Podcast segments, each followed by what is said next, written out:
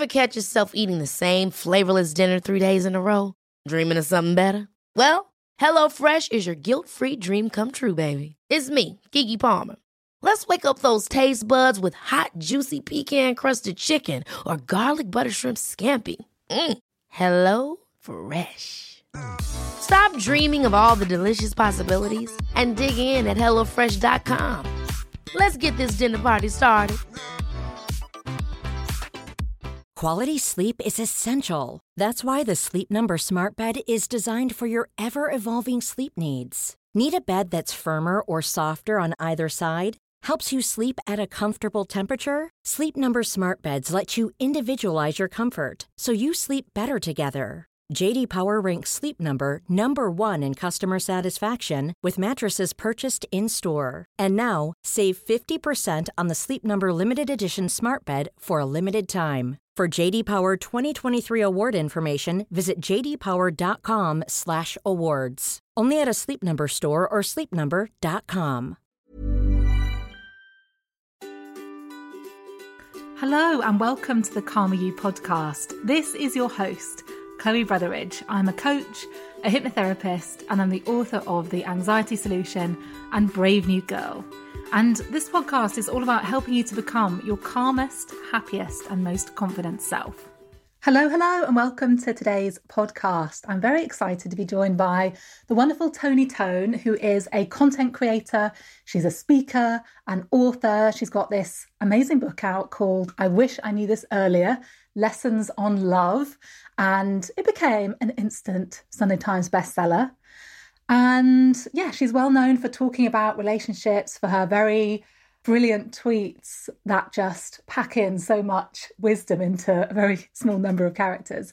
But yeah, we talk about how we can get better at communicating in relationships. We talk about how Toni learned to love herself, and you can too. And we both talk about, you know, personal experiences that we've had earlier in our lives, in relationships. You know, I've if you follow me on Instagram, you know I've spoken about this, how I've been with my partner for 12 years, but it was kind of, yeah, it was definitely very difficult in the beginning. It was challenging, I think, because of my anxiety and my insecurities. So we kind of dig into that a little bit as well. We talk about getting off the achievement treadmill. I asked Toni, you know, one of my favorite questions to ask guests is, you know, what's something that you're struggling with at the moment? Just to show the other side that it doesn't matter how successful you might be or how glamorous your Instagram, you know, everyone's struggling with something. She talked about this idea of, you know, the next thing, the next thing, you know, what's the next achievement that you've got to do once you've ticked something off, you've got to get onto the next one. And we just talk about, you know, how we can actually enjoy the process a bit more. And we also dig into how to have a better money mindset. So Toni also, this is one of the things she talks about is our relationship with money, budgeting, how we can have a better relationship with money. And it's just another one of those topics, a bit like sex and relationships that we don't talk about enough and yet are so, so important in our lives. So, yeah, love talking to Toni about that. So I hope you love this episode. I am going to do very soon a Q&A podcast where I'm answering your questions. So please send me a message on Instagram. If you don't follow me already, I'm at Chloe Brotheridge and send me a question. Put me, yeah, send me a DM with your questions that you want me to answer in the podcast. And I'm going to do a bit of a Q&A episode because I haven't done one of those for absolutely ages. And I also want to just remind you of one of my favorite free resources that I have on my website, the confidence affirmations. I get so many messages about this because it's an audio recording, you listen to it, you repeat after me these affirmations in your head or out loud, and it really starts gradually and slowly to change the way that you talk to yourself, the way that you think about yourself. And, you know, confidence is just one of the most important factors in our lives. How we feel about ourselves, how we talk to ourselves. There's almost nothing more important than that. Because if you don't feel good about yourself, you don't believe in yourself, you're going to hold yourself back. You're going to limit yourself. And so I designed this affirmations MP3 to really help you to make a change. You can download it for free on my website, calmer, C A L M E R hyphen, that little dash in the middle, U Y O U dot com forward slash confidence. So it's calmer hyphen U dot com forward slash confidence to get that freebie. So I hope you love it and I hope you love this episode. Cool. So welcome, Toni. Thank you so much for joining me. How are you doing today? I'm very well, thank you. How are you? Yeah, really well, thank you. Really well. I've been really enjoying reading your book. It's called I Wish I Knew This Earlier Lessons on Love. And it's definitely, yeah, I was reading it. I was like, oh my God, I so needed this when I was in the early stages of having relationships and in the early stages of my relationship. I've been with my partner for about 12 years now. Wow. So quite a long time, but definitely like made a lot of mistakes and like struggled a lot in this area. So it's really good to to talk to you about this topic and really, yeah, have a lot, a lot that I think um, people are going to be interested to hear about. But first of all, could you share a bit about what you do and how you got to to where you are today and came to write this book? Sure. So I'm an author and content creator, and the author side of what I do came about in a, in a rather weird and unique way. I went through a breakup a few years ago. Uh, it was 2018, and I was in an on and off relationship for six and a half years. And when that relationship ended, I was overwhelmed with a million thoughts about what went wrong, what to do moving forward, and just generally replaying every single moment of that relationship in my mind. And I got so overwhelmed that I felt like I needed to just offload. Um, and rather than open up a paper journal and write it, I decided to hop onto Twitter and just share my thoughts about love, relationships, dating. And initially, it was an online journal for me, it was a venting process. And everything just went from strength to strength as far as people being able to relate, people getting in touch with me, publications, sharing my tweets online. And my platform grew exponentially in that period. Before I knew it, people knew me as the relationship girl on Twitter. And one day, HarperCollins got in touch with me and they asked whether I'd be interested in writing a book. And I thought, wow, this is fantastic because I have so much like written already and so much saved that I would want to uh, delve deeply in. And I, I said yes. And then that's how the book came to pass, really. That's awesome. Yeah, I, I found you on Instagram and you share your tweets on Instagram, and it's amazing how you manage to pack in so much into just a few sentences. I think you've got a real knack for just really like distilling your Thank message you. into something really, really impactful and short. But I love that. I was wondering, I I know you talk about this in the book. Well, it seems like this is one of the themes.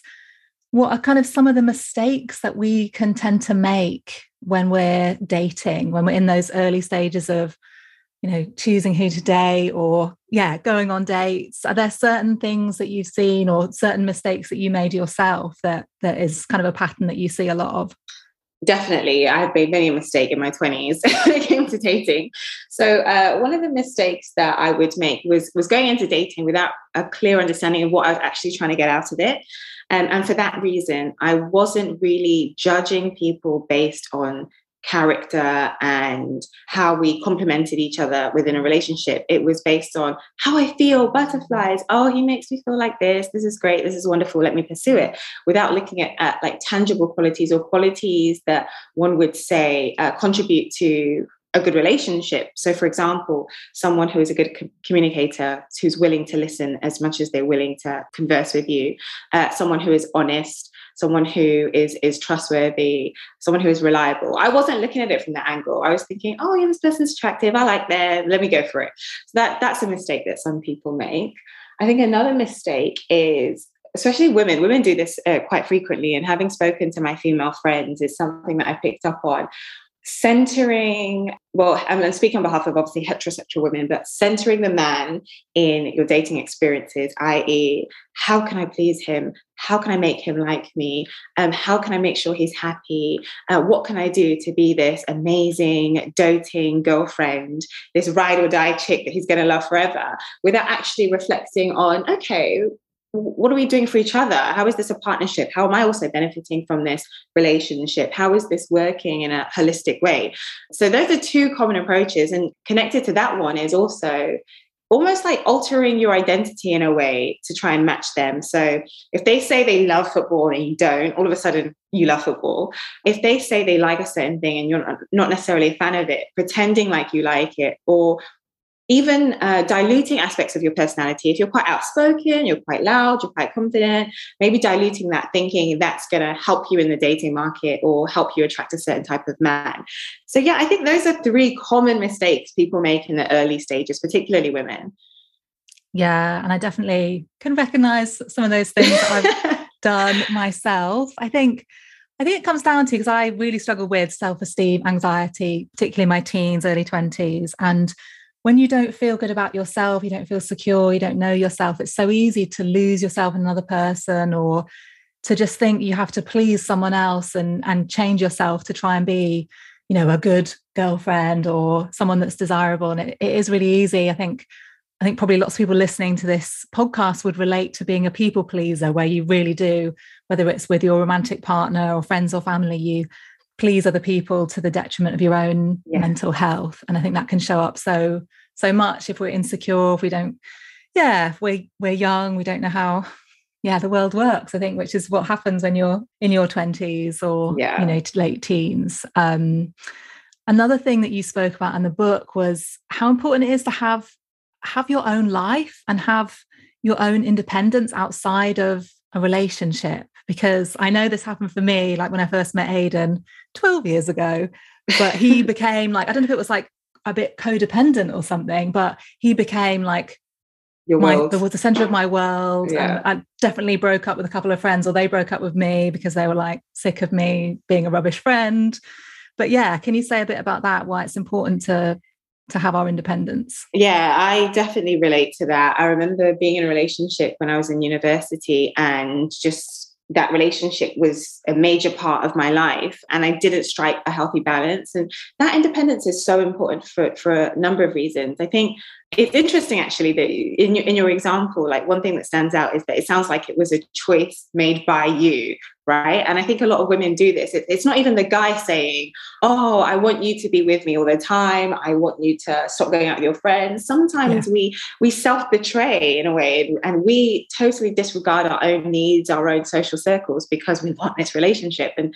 I definitely did that um, in my early twenties, whereby it wasn't asked of me, but I felt like it was my duty in a way, or I, I, got so engulfed in the in the concept of love and having someone, and I would yeah not go out with friends, or I'd, I'd think of an excuse as to why I could stay in with my partner, and their friends became my friends, and my friends were just in the background, and that's that's not good because it's very normal and healthy to have your own social circles uh, as individuals. And I think it actually contributes to uh, a happier relationship because it's nice to come home to uh, your partner, for example, if you've been out working and have something to talk about that doesn't revolve around them and their life. And it's, it's healthy to have two separate lives. And I think a partner who genuinely loves you, who wants you to excel, wants you to have your social circles with the understanding that there are going to be moments where you're going to need a support system outside of them. It might be that you find yourself in conflict with them. It could be a small disagreement. It could be something big, but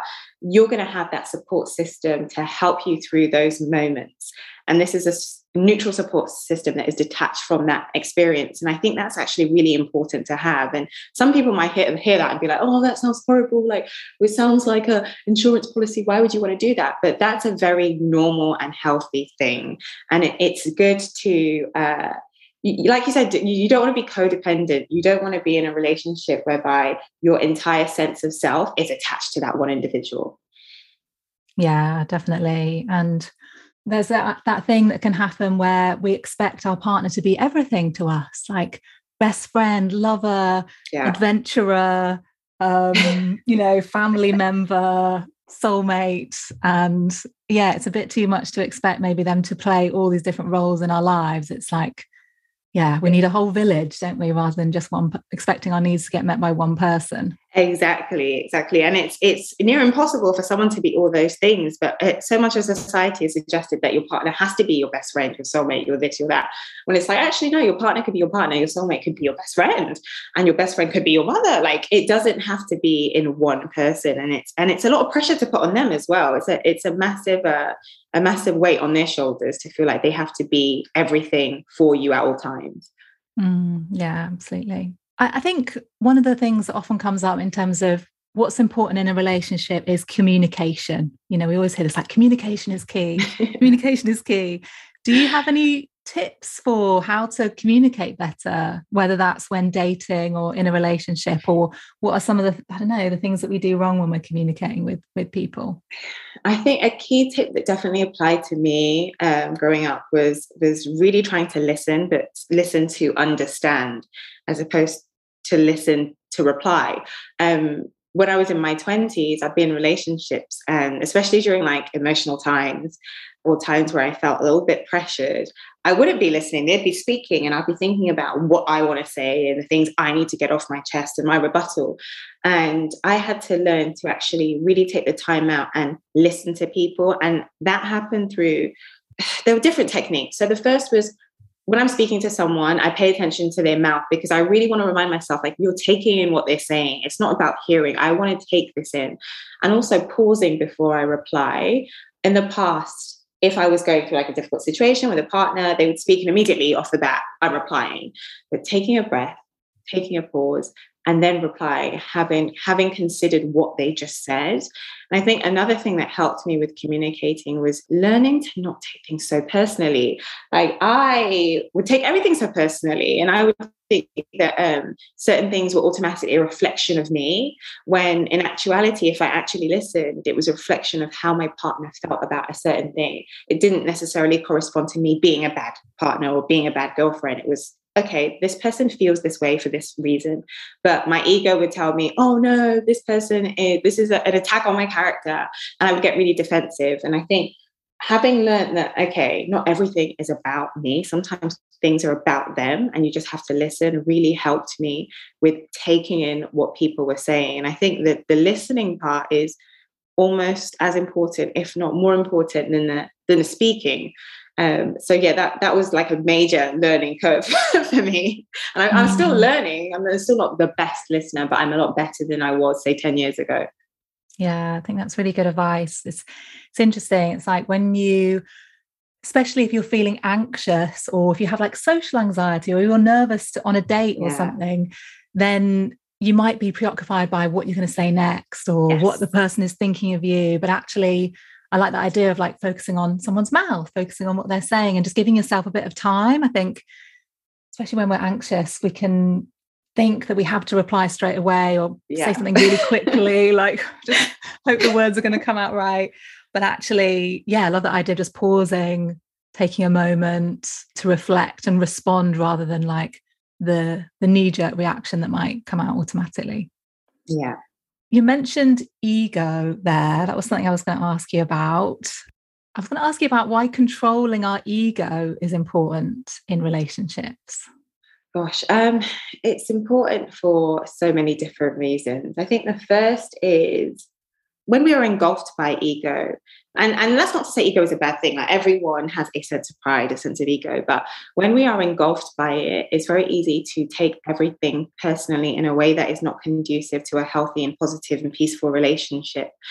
Everything is a reflection of you, and that is not how relationships work, and that is not how people work. But when you're someone who, for example, is particularly anxious, your anxiety could lead you to to feel like everything is a is a threat on on you or everything is a reflection of something negative in relation to you.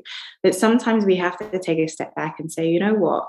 Sometimes the world is bigger than me and it's very hard especially if you have like a mental health issue for example uh, it's very hard in the moment to like rationalize in that way because it's beyond rationalization right? But you sometimes you have to pause and think okay I know I feel this way. I know this is overwhelming. And I, I'm, I know that I'm replaying this a million times in my head. And I think, okay, this person dislikes me. This person hates me. This person will never love me again. This person doesn't want to see me. But maybe that's not it. Maybe it's not about me. Maybe they've had a horrible day at work. Maybe they want someone to talk to. Maybe they're having a difficult relationship with someone else and and that is why they're behaving in this way. And almost detaching your sense of self to like a situation. And I think when when you lead with a perspective that detaches ego, you are also more willing to find solutions to things as well because when, when you when you say to yourself, okay, it's not about me, then you're trying to get to the core of what it is truly about, right? And I think that is really important. And I think sometimes on the flip side, um, ego can also prompt us to see problems where there are no problems when it comes to our own sense of self. So, for example, um, a partner might have someone in their life who is a friendly, generally a friendly person, right? And who has a lot of friends, maybe friends of the opposite sex, and they're generally a nice person, but we have this strong sense of ego that is attached to a strong sense of possession. Like, I need to be number one in their life at all times. They need to love me more than anyone else. I want to be the best thing ever to them. And so we see anyone else that comes into our relationship as a threat, or anyone else who's liked by them as a threat, because we have this like overblown sense of ego sometimes. So, yeah, I think just controlling that sense of self and understanding look, it's important to value yourself, it's important to think highly of yourself, but it's also important to be able to, to detach that sense of self from your relationships and say, you know what? The world is bigger than me. Sometimes issues have nothing to do with who I am, and I do not have to be the, the center of my partner's universe at all times. Yeah, I love that. Thinking about the, the world being bigger than us, because I think when we're feeling insecure or we're, I don't know, yeah, it can it can very easily get to a point where everything seems about seems about us. We're taking things very personally. I know as someone who has definitely taken things personally myself, I like that advice of actually just taking a step back and, you know, often say to my clients, you know, what would what would you say to a, a friend who was in this position? It's yeah. like we can we can easily see things from a clear perspective if we think about it happening to someone else and we can think yes. about the good advice and we know we know exactly how we deal with that if it's happening to someone else. And then if it's us it's like we're too close to it. We're like it's too personal. And we can't really see a way out. So yeah i think that's really interesting. Yeah and i suppose that kind of leads on to what i was going to ask you about self-love and you seem like someone who loves themselves in a, in a good way. Can you share a bit about you know did you have to was it was it a journey for you to get to that point? and were there certain things that you did to have a better relationship with yourself or have you always had a had a good sense of self? Uh, it's a combination. I would say that it's definitely been a journey but i i started in a place that was definitely a place of privilege and i'm not going to disregard that. And when i say that i mean like having um, a very close knit family, having a very close knit nuclear family, and having parents who there was there was this outpouring of love and there still is. And my parents are big on like words of affirmation my mum in particular. So i definitely grew up hearing that i was amazing i was wonderful i can achieve anything i want. And i think that made a big difference to my experiences as an adult as well. And it kept me very strong because when i was younger i was bullied and in the moments of being bullied and feeling like, okay, your peers didn't like you, um, that kept me going, feeling like, okay, there is someone on this planet that does like me. And I, I, feel that love and I feel that affection within my own family. So that definitely helped. And I, I like to express that because I think when it comes to self love, it's like dis, dis, it's an illusion to pretend that people don't start from different places. And people don't experience different privileges, whether it's privileges connected to race, for example, like me being in a predominantly white school growing up and um, me feeling very insecure for that reason. Or um, it could be that where I have certain disadvantages, I have certain privileges elsewhere. So I think that's really important to, to consider when, I, when you talk about your journey. So yeah, so even though there were things that I was working against, there were things that were helping me, but it, it was definitely still a journey. So, one thing that I struggled with growing up was insecurity about the way I looked. So, watching TV, going to school, and thinking, you know what, I'm only pretty if I have blonde hair and blue eyes, for example. So, that was something that I had to unlearn. And, and I guess what helped me was this, this outpouring of love from my family, but also my own independent journey to remind myself of certain things. So, remind myself that, okay, a lot of what we see on television is not true to life. Um, remind myself that, again, the world is bigger than where I was living at the time, which was Oxford. Remind myself that there is so much more value in who I am beyond just my appearance. And I think like part of me doing that was also in pouring into myself in different ways. So where I told myself, okay, there's so much more to me than the way I look. I thought, okay, what is that? What can I feed into beyond that so I can love myself for numerous reasons? And it was about investing in myself, even from a small age. Like anything I wanted to do, I, I would do it. And it might not last long. Like I remember I did piano lessons. I was like, ah, I'm done with this. I was like, I want to get into drama. Then I was like, I'm done with this. But there was this like desire for me to follow any kind of dream and any kind of goal I had. And that was a way for me to just kind of assert that, you know what, I have value on like on this planet. I have value in this world. And other people might not see it for this reason, but I see it for this reason. And then that kind of stemmed into obviously becoming a teenager. But I guess those teen years were a bit different because then I was in a relationship that was not um, late teens, early 20s. I was in a relationship in university that was not a very healthy one. It was quite a toxic one. So all the work I did up to the point of like 18, 19, it was being undone in that relationship. And then again, I had to put myself in check. And I eventually left that relationship. And I left that relationship because I had to say to myself, is this healthy? Like the person I was two, three years ago before getting into this relationship, am I a better version of that person now? And because the answer was no, based on the things I'd been through with, with my partner at the time, I was like, okay, I have to leave and I have to reassess. And then after that relationship, I went through a, a two year dating hiatus, if you will. And I was like, okay, what do I want out of my future?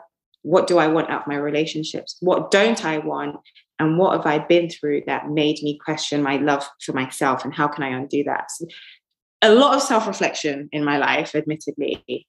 This episode of the Calmer You podcast is sponsored by Murad Skincare. Founded by Dr. Howard Murad, MD, Murad Skincare is a line of clinically proven, cruelty free products that meet the meticulous standards for safety, efficacy, and care you'd expect from a doctor. Their rapid dark spot correcting serum is the number one brightening product in the US, while Murad is the top prestige retinol brand in the US.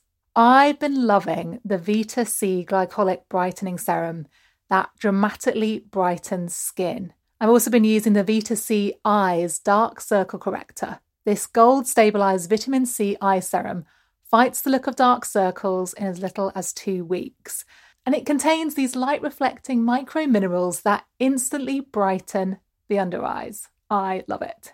Visit murad.co.uk or .com if you're in the States and use the code CALMERYOU. So that's all in capitals C A L M E R Y O U at checkout to save 20% on your order.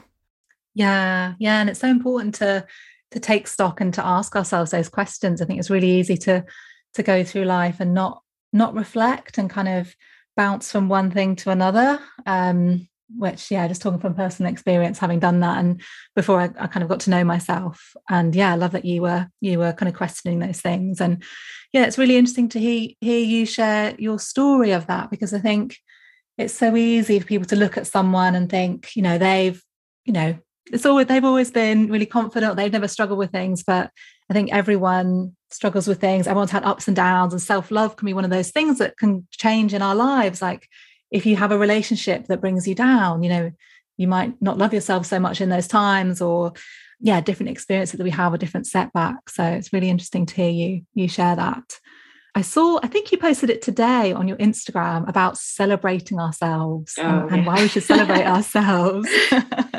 Is that something? Can you can you say a bit about that and why that's important? Oh my gosh, I'm so big on that. And I think I learned that from my mum. My mum is her own biggest cheerleader, and I've seen firsthand how it has helped her in life. And I think that's so important because the, people are not mind readers. People can only know so much about you if you are unwilling to tell them, right? And everyone is convinced that, oh, results will speak for me. But sometimes results are not that loud, and you really need to be like an advocate for yourself. And I think a, a lot of this career success that I've had today is due to my willingness to say, by the way, I've done this by the way i did that because what it was doing is is putting me on other people's radar or um, putting my name in rooms where otherwise my name may have not been in.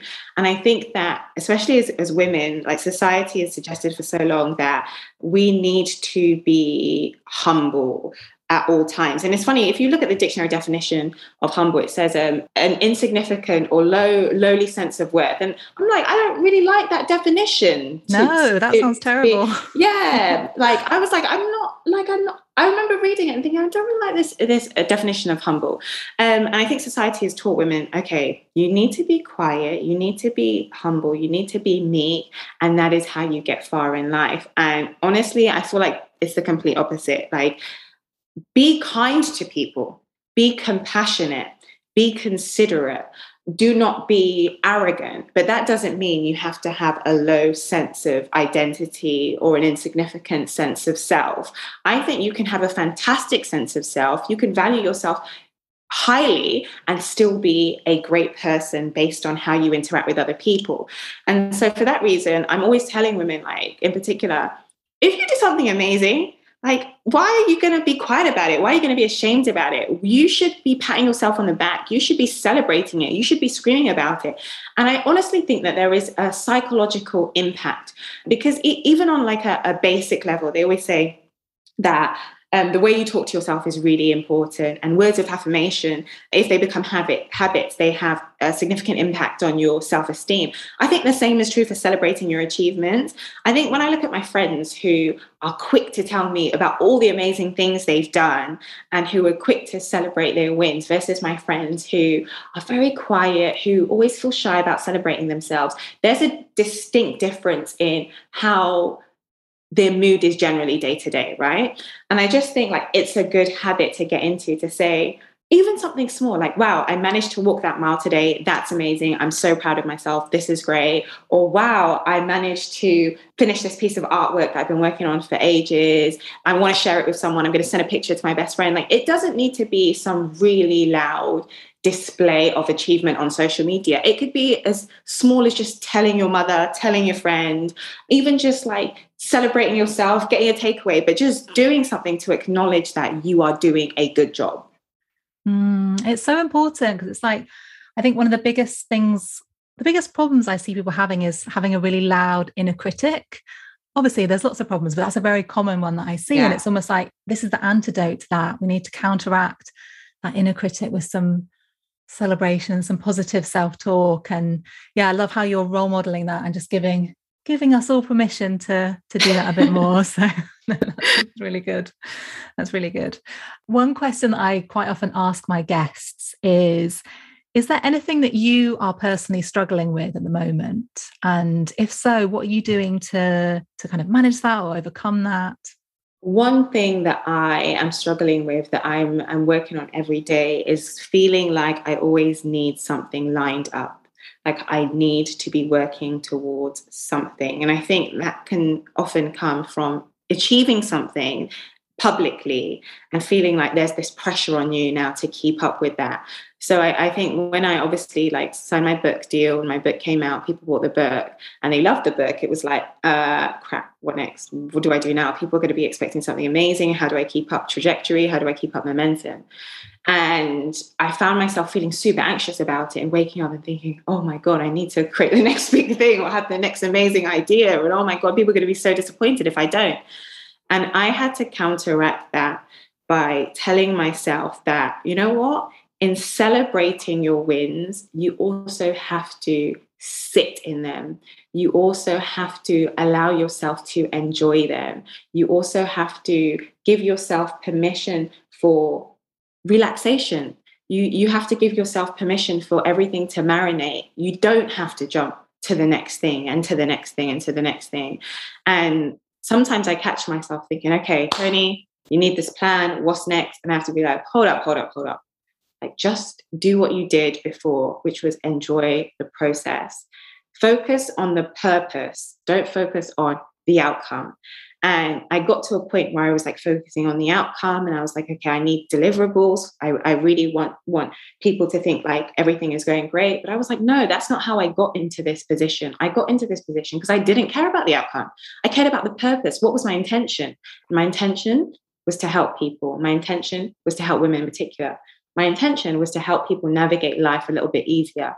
And I just have to remind myself of that every day that outcomes are great But if your purpose is pure, then the outcome is going to be good regardless. So, what is my purpose? Enjoy the process and think about how I'm giving back.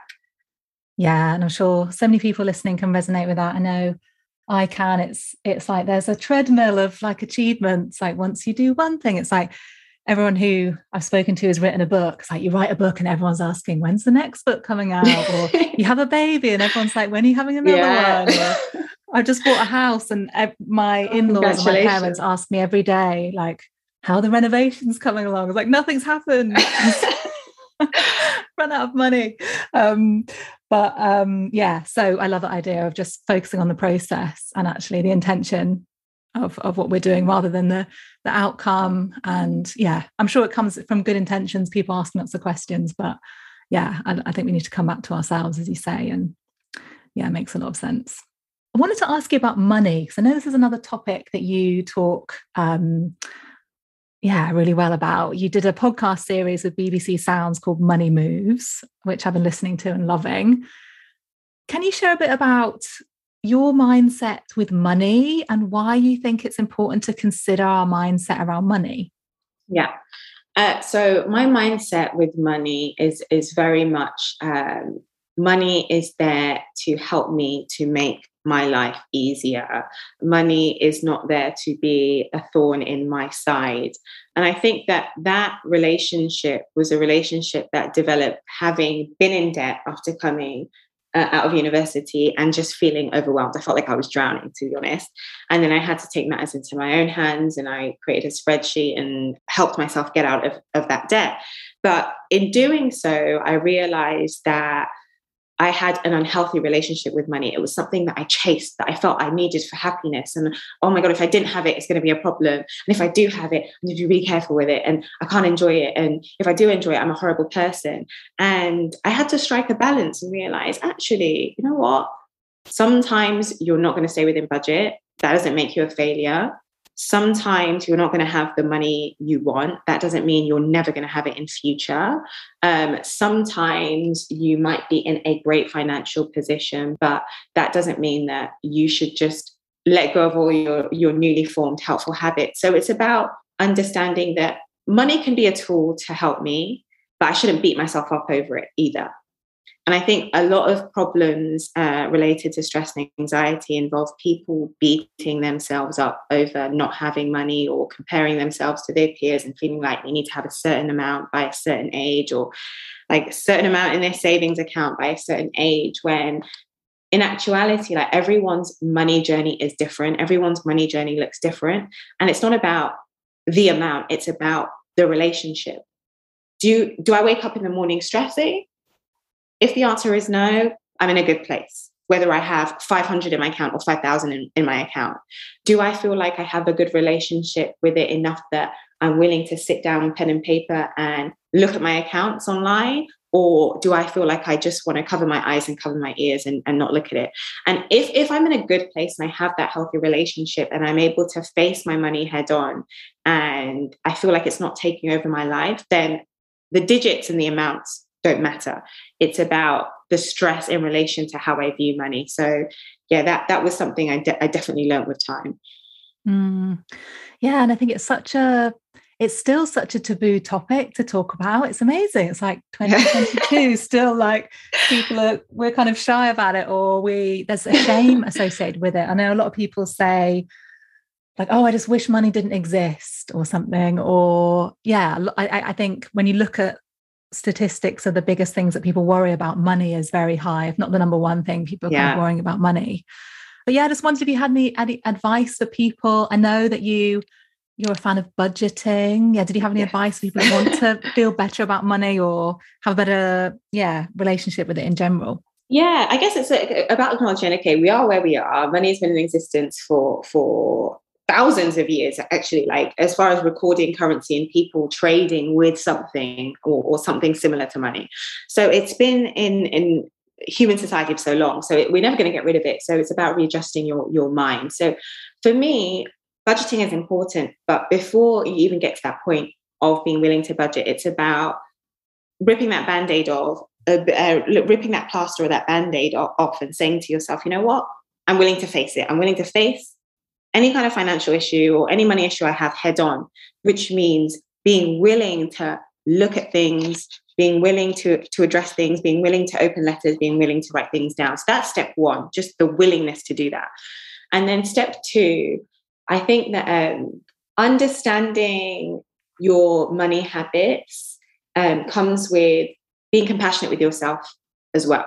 So people people talk about budgeting like, oh, you just you know write stuff down, what's coming in your account, what's coming out, Bob's your uncle, you're done. But no, you also have to be kind to yourself in the process because you're going to start budgeting. You're going to realize, wow, I'm spending this much on on food every month, or I'm spending this much on clothes every month, or wow, I spent this much sending to friends and family every month.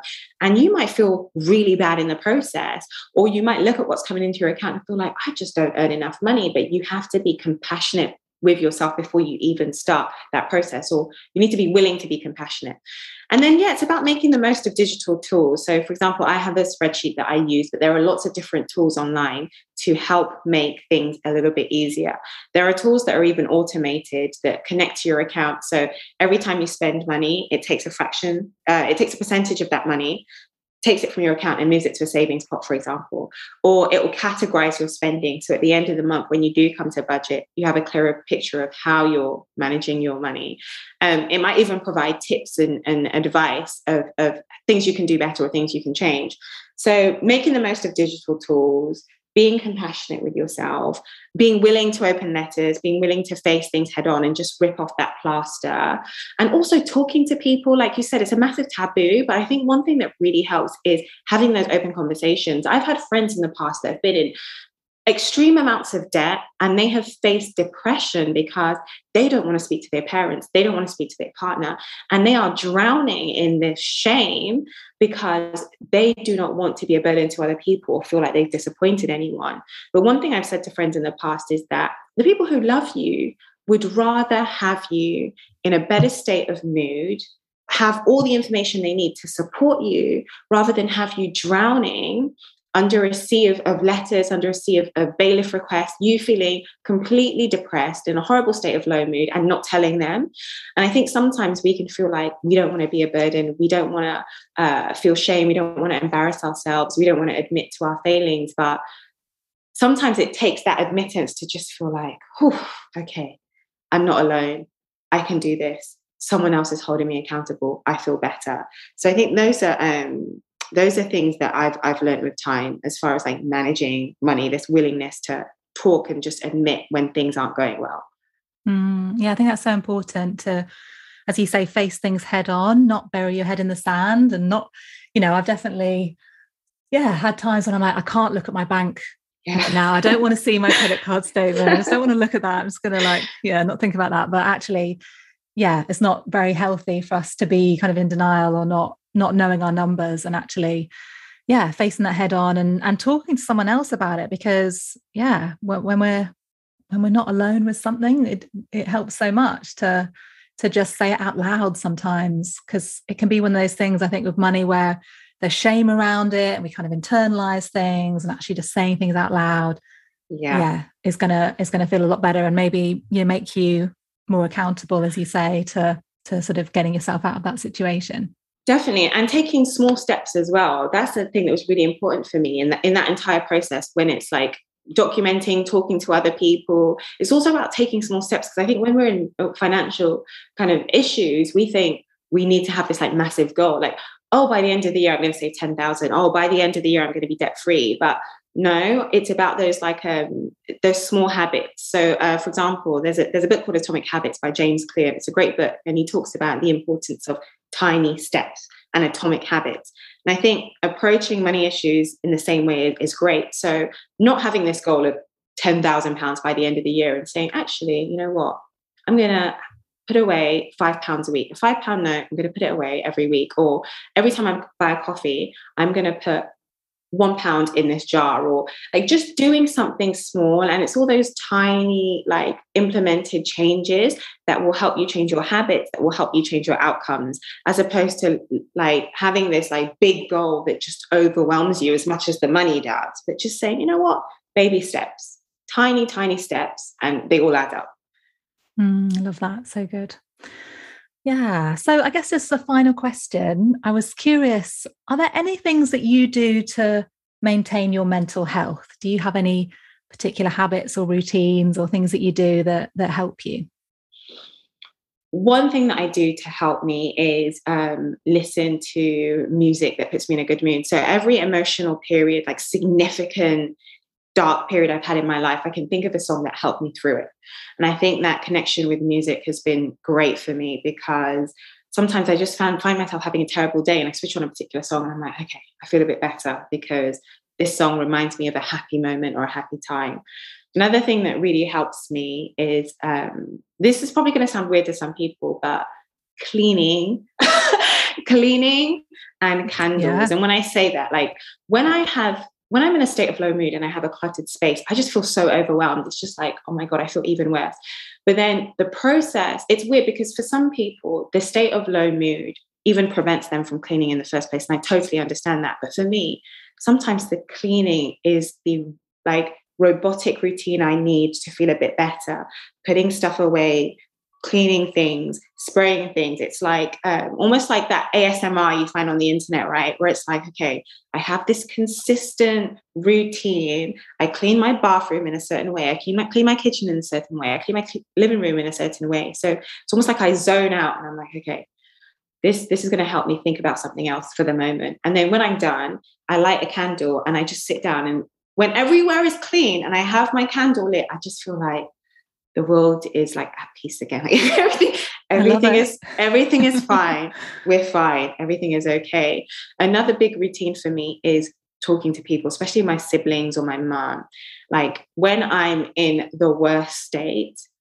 I need to vent. I need to speak to someone. Otherwise, I'm just going to like bottle up and just explode and it's just going to be a mess. So, like, calling my brother, calling my sister, calling my mom, and saying, what do you think about this? I might not be so like forthright or forthcoming initially, but I might be like, oh, what, what, do you think about this? Someone said this to me and it's making me feel like this. And what do you think about it? And just knowing that I'm going to hear these words of affirmation from them and they're going to say, you know what? don't pay attention to it. It's fine. Don't pay attention to that troll online. It's okay. Think about this. Think about what you're trying to achieve. So um, all those, yeah, I think all those things are, are key things. And I'm I'm a foodie, but I'm I, am i am always careful about saying this because obviously that like some people can have a, a, a negative relationship to food when it comes to like managing their mood. But I've managed to control it in a way that I don't do it in excess. But sometimes I'm like, okay, I've had a rubbish day. I need I need this I need to eat this thing because this thing makes me happy and this thing reminds me of home or this thing reminds me of childhood, whether it's like ice cream, whether I'm like ordering Nigerian food because my like family's Nigerian. And it's like, this is, to me, this is like a mental connection to like home comforts. So when I eat this, I feel like, yes, I'm in a I'm in a good place. I feel better. I can reset. I feel good. So those are a few things I do personally to, to help me. Love it, love it. Yeah, comfort food is definitely definitely helpful. And I love that idea of cleaning. You know, I'd I'm gonna when I'm cleaning next, I'm gonna bear that in mind. I'm gonna just have the intention that I can allow this to be almost meditative. I might actually like dust my mirror or something in a minute, looking a bit.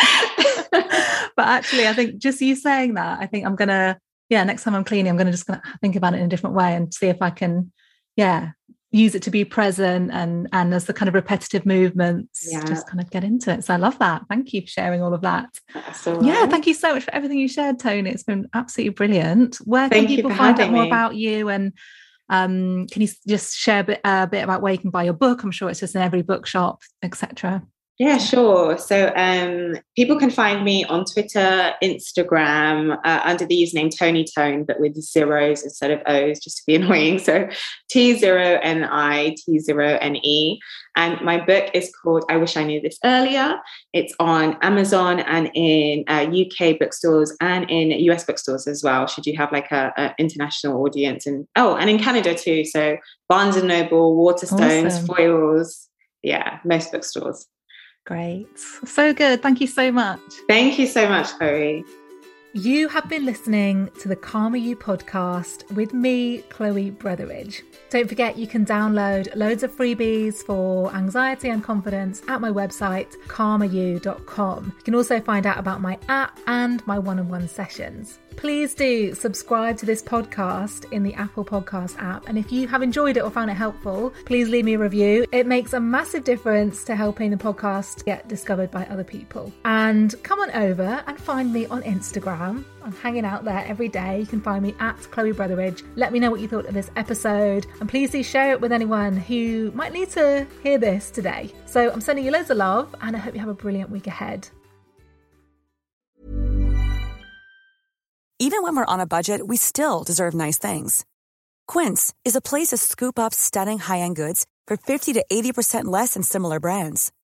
They have buttery soft cashmere sweaters starting at $50, luxurious Italian leather bags, and so much more. Plus, Quince only works with factories that use safe, ethical, and responsible manufacturing. Get the high-end goods you'll love without the high price tag with Quince. Go to quince.com/style for free shipping and 365-day returns. Even when we're on a budget, we still deserve nice things. Quince is a place to scoop up stunning high-end goods for 50 to 80% less than similar brands. They have buttery soft cashmere sweaters starting at $50, luxurious Italian leather bags, and so much more. Plus, Quince only works with factories that use safe, ethical, and responsible manufacturing. Get the high-end goods you'll love without the high price tag with Quince. Go to quince.com slash style for free shipping and 365-day returns. Mom deserves the best, and there's no better place to shop for Mother's Day than Whole Foods Market. They're your destination for unbeatable savings, from premium gifts to show-stopping flowers and irresistible desserts. Start by saving 33% with Prime on all body care and candles. Then get a 15-stem bunch of tulips for just $9.99 each with Prime. Round out Mom's menu with festive rosé, irresistible berry chantilly cake, and more special treats. Come celebrate Mother's Day at Whole Foods Market.